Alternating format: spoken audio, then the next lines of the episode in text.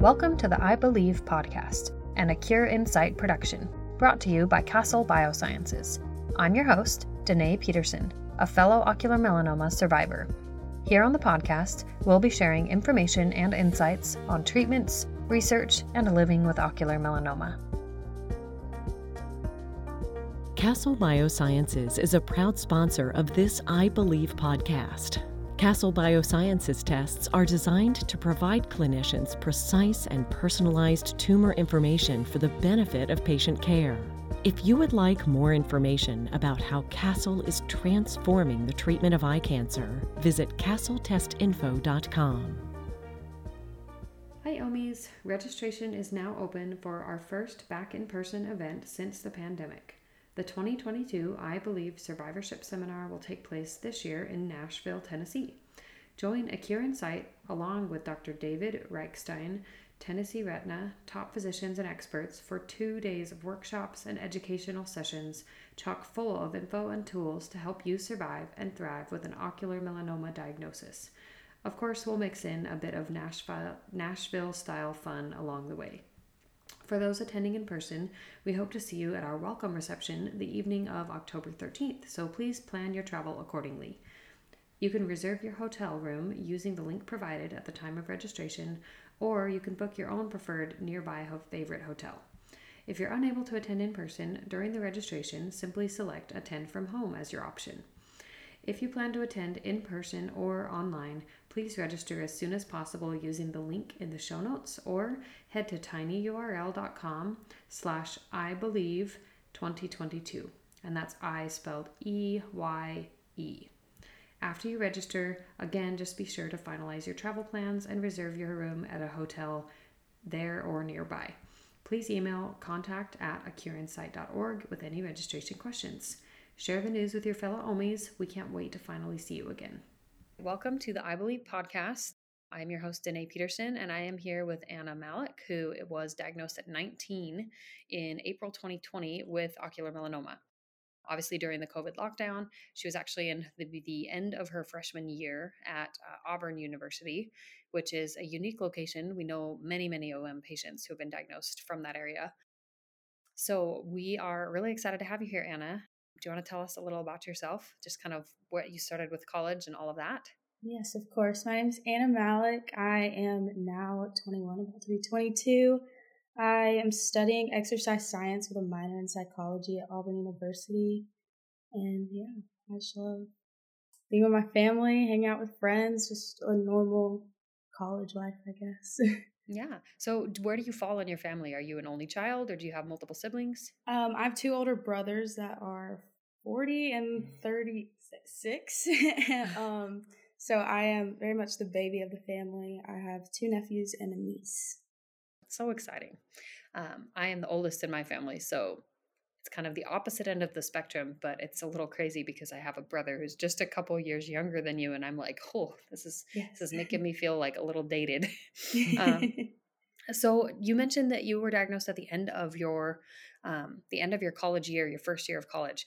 So talk to us a little about like what led to that diagnosis. What kind of symptoms were you experiencing? Um, that kind of thing.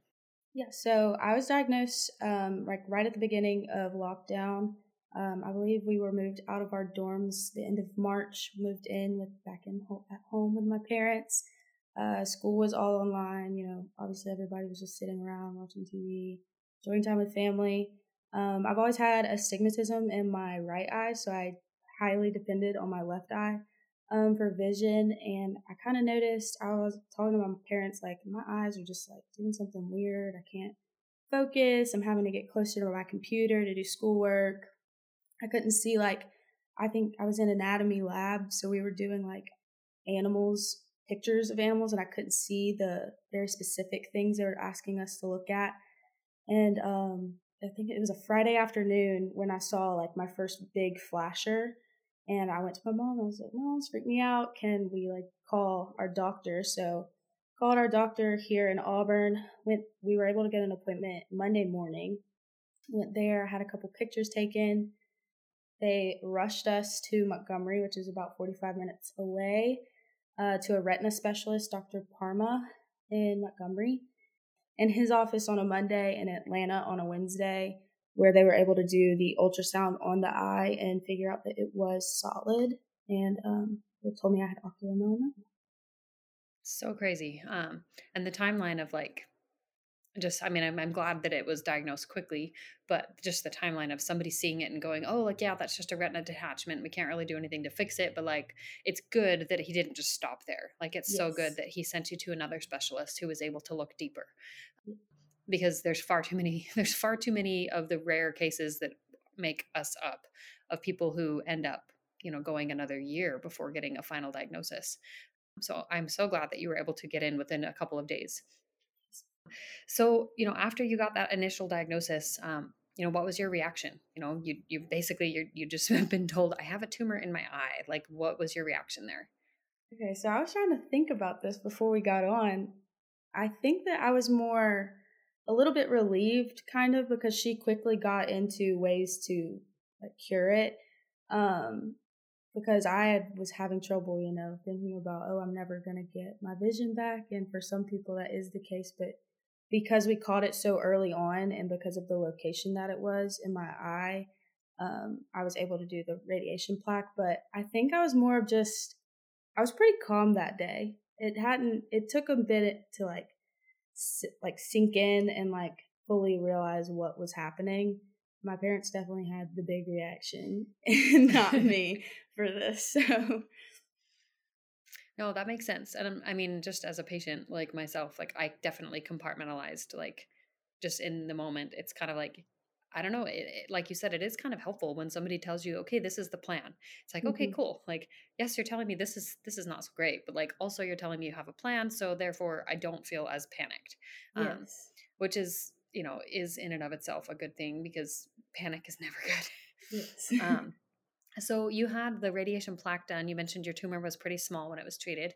Um, so during plaque week, did you like what was your experience like with plaque? Um, i know some people experience a lot of pain and some people are more moderate.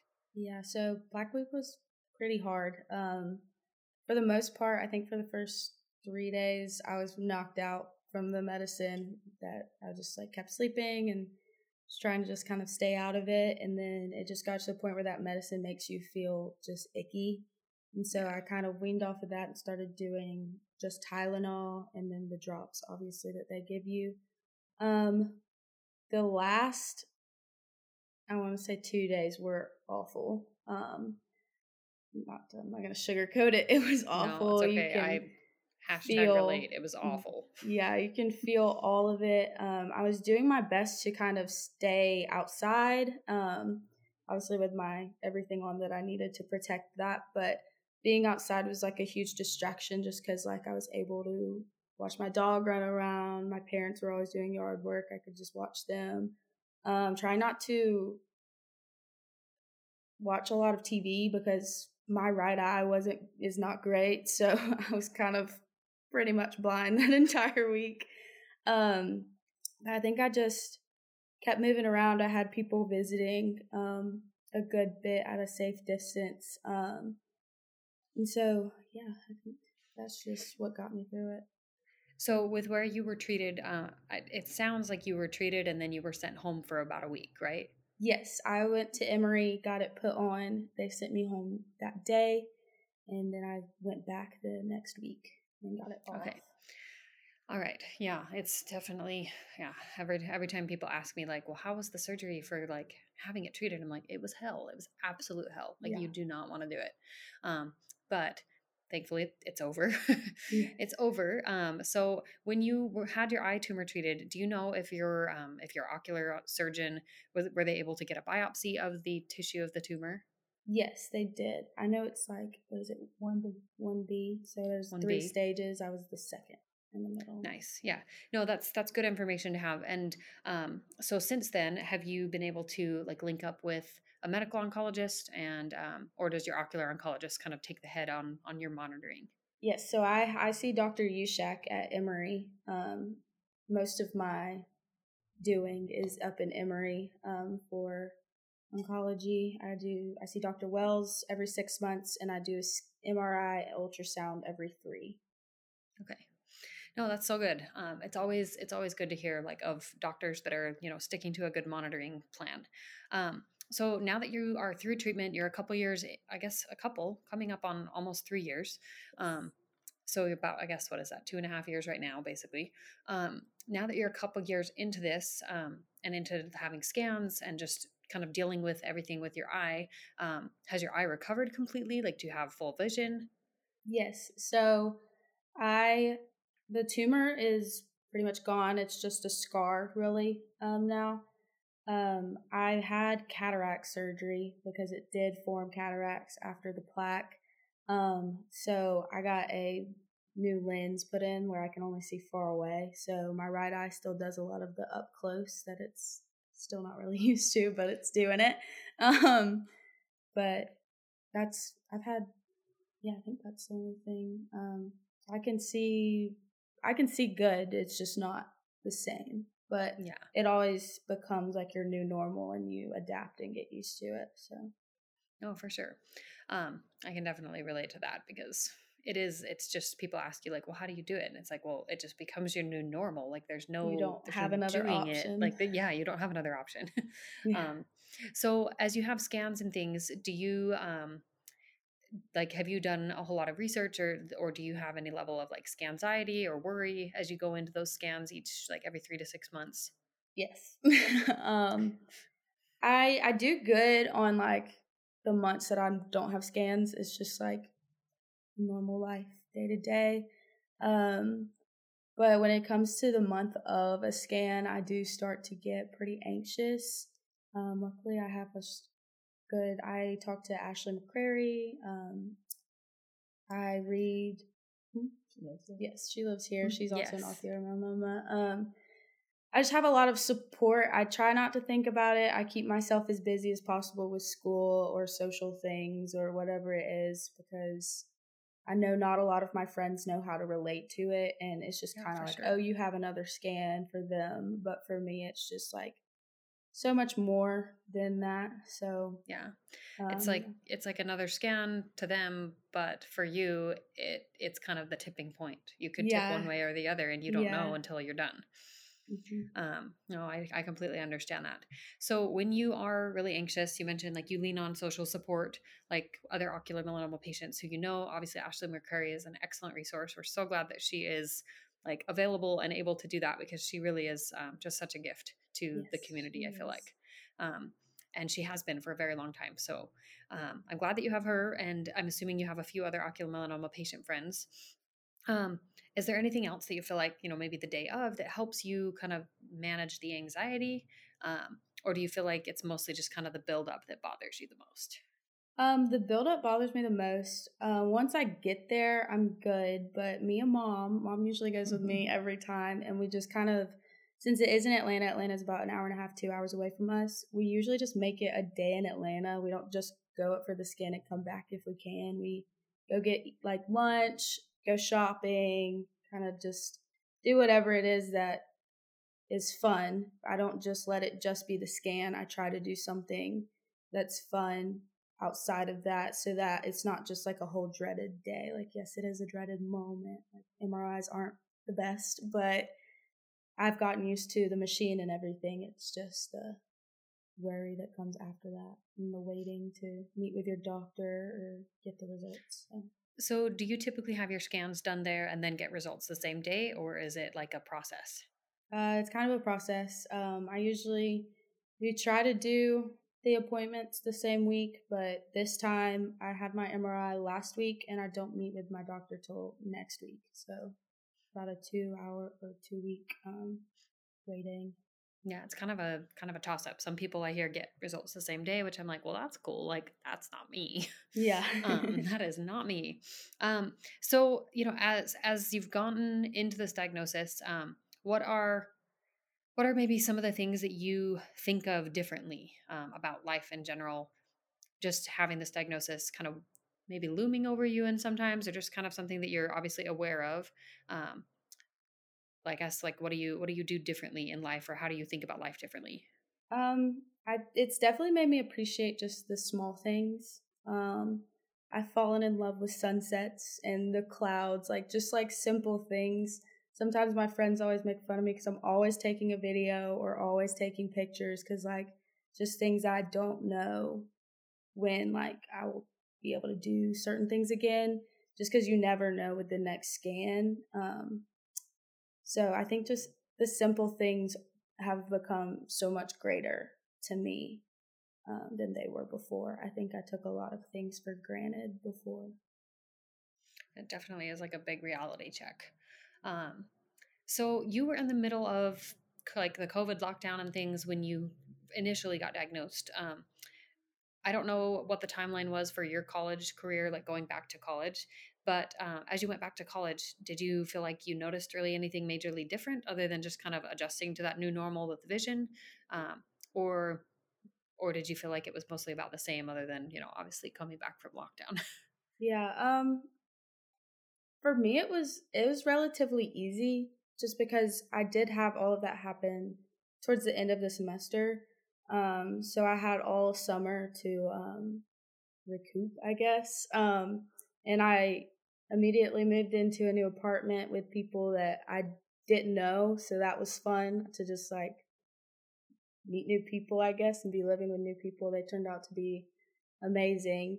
And um, school was still online then, so we were all just kind of cooped in the apartment doing school online.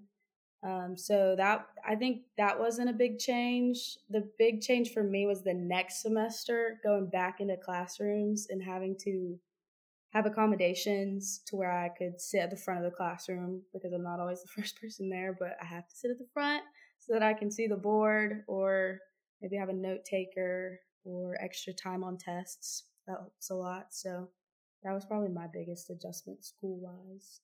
No, that makes sense.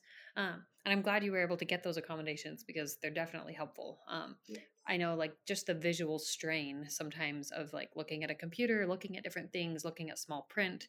Uh, and since you're doing um, sports medicine, and in addition to psychology, I'm sure there's a lot of reading. So, like, your your eyes have a heavy load um, yes. to carry as far as what they're watching and what they're looking at. Well, okay, so I'm curious like have you and this is this is just there's no right or wrong answer. It's just kind of curiosity.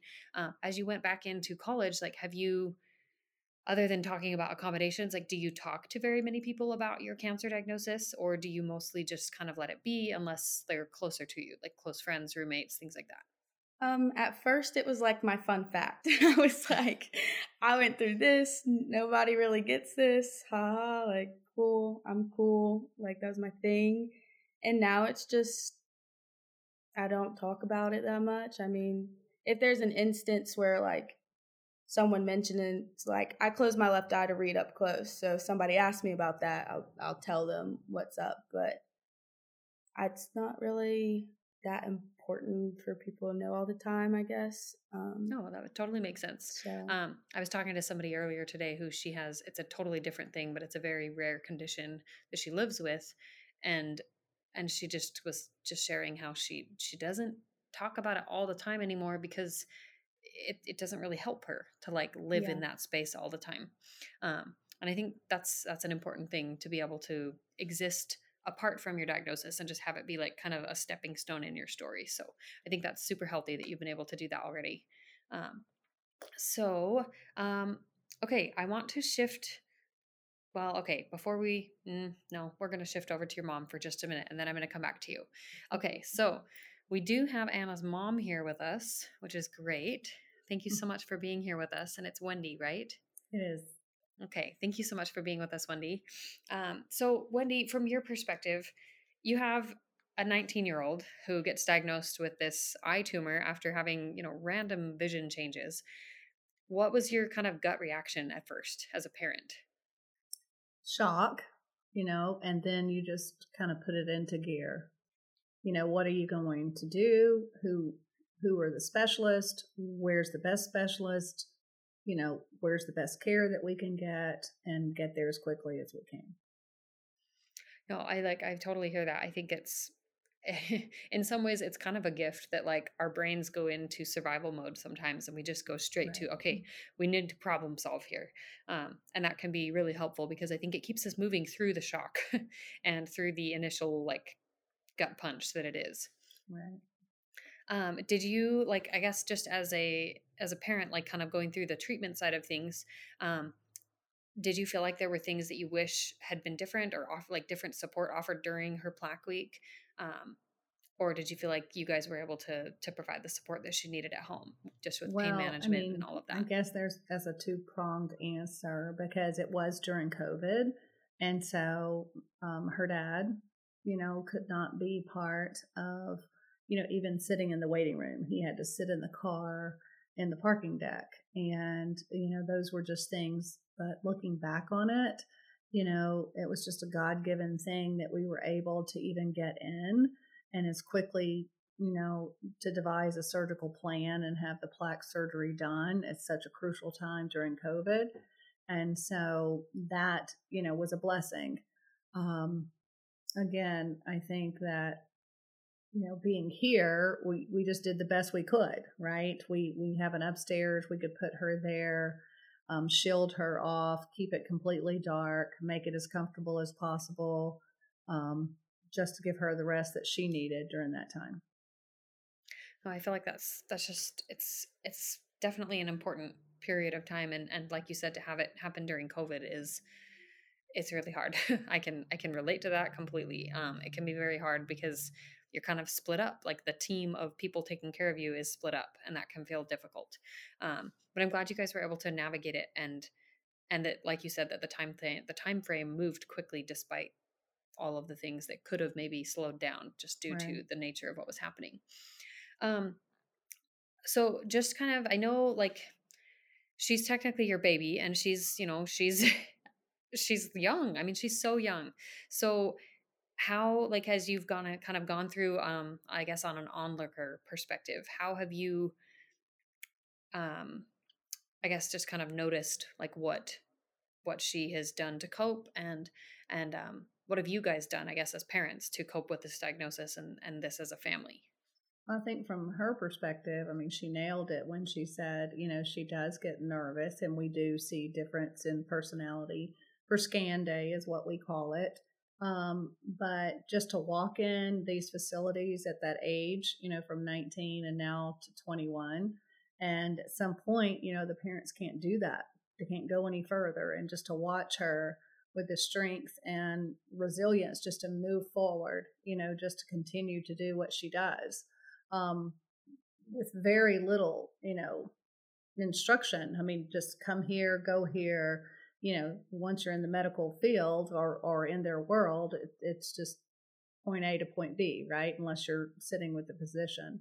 But um, just to see her and the growth that she's come from there, it really has put her on a trajectory for what she wants to do for, you know, her career. I mean, this really has been a stepping stone, honestly, um, that she didn't mention, you know, quite. We can come back know. to that. yes, but, you know, there's a purpose in all this. And so to watch her grow from this and just be so strong and to handle it and to reach out to other people, right, that have the same diagnosis that are much older than she is I mean, honestly, physicians would walk in and look at me and think I was the patient, and then they'd turn and go, "Really?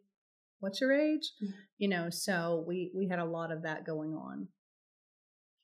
No, it's. I mean, it's such a crazy journey to be on. Um, but I love what you said just about how, like, just on the on the observing side of things, just to be able to observe her strength and resilience as she's gone through this as a parent. Um, like you said like you'd never wish for this to happen but like that's that's a gift to be able to see that and to to see that she's growing through that um so we did kind of gloss over this a little mm-hmm. bit but um, anna do you want to tell us a little about like has your career choice changed since your diagnosis or is it largely the same um, and has anything evolved just kind of in lieu of this yes it definitely has i went into college just choosing exercise science because you could do pre PT with that. And I've always been a very active person. I played tennis in high school. Um, before that, I played probably every sport you could think of growing up. Um, so I did PT just because I wanted to do something sort of medical, but not med school. Um, and then going through this, um, being around the physicians that I was able to be around and the facilities that I was in, I realized that as much as the pain that I've gone through, um, I know there's people out there that have so much more they're going through and so much more pain and anxiety and worries and things. So I've changed my goal to be an OT and work in oncology rehab so that I can be someone else's light when it's just not um, very bright in their world at the moment. No, I love that. And I think that's, um, sorry, I'm like trying not to cry. Um, I feel like that's just such, that's such an awesome thing to hear. And um, what a gift, like that you've been able to turn something that, that could cause you to turn inward and you've been able to instead you know look outward and outside of yourself and say like okay like i'm dealing with this i'm dealing with it when i need to how i need to but at the same time recognizing there are still people out there who have it somehow you know differently maybe not, not i wouldn't say worse off but just who have a different brand of hard and that you have the capacity and the skill set and to to learn and to grow in that area so that you can help them um, so i love that that's amazing congratulations. Um, I hope that school continues to go so well. Um, I guess just as we kind of wrap up, um, I did want to ask your mom one more question. Now that I'm like looking down my questions, I'm like, oh yeah, back Uh-oh. over here. Hello again. You're back.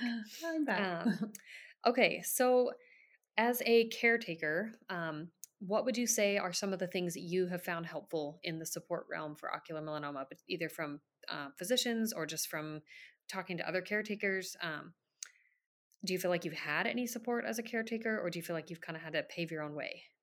No i do believe that the physicians because this is such a rare type of disease or cancer um, the physicians are zoned in um, at least our caretakers i mean our medical professionals are and you know they gave us direct contact information we could call them anytime with any kind of questions. Um, and so they made us feel very comfortable and kind of safe, if you will, with whatever may have gone on.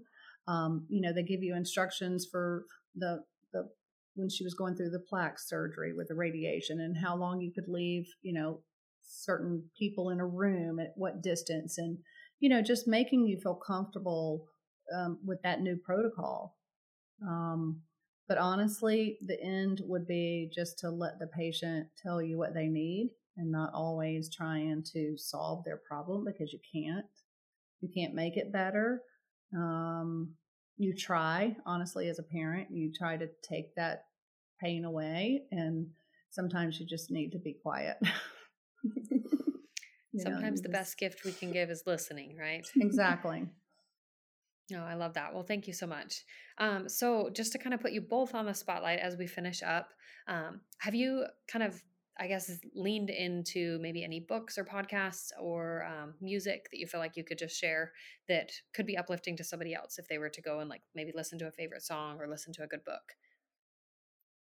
Um, I think for me, I turned to a lot of Christian music at the time. A lot of just like watching sermons on fear specifically, um, learning how to cope with that in um, a way that was good for our religion and what we believed in uh, really helped just putting your faith into some someone that was so much bigger than you because sometimes some things are just completely out of your control and all you can do is put your faith in the one who is in control so that was my biggest thing i will say a good song right now that i continue to listen to let me get the name i just press off It's by Maverick City Music, and it's in their new album. It's called Fear is Not My Future. Fear is Not My Future. I love that. Okay, I'm going to save that because I'm going to put it in the show notes for people to listen to okay. if they would like. okay, wonderful. And Wendy, do you have anything that you feel like you have found helpful to listen to or to kind of lean into Again, I, I think Anna, you know, was spot on with that because we just turned to our faith and knew that this was, you know, something that he had planned, you know, before.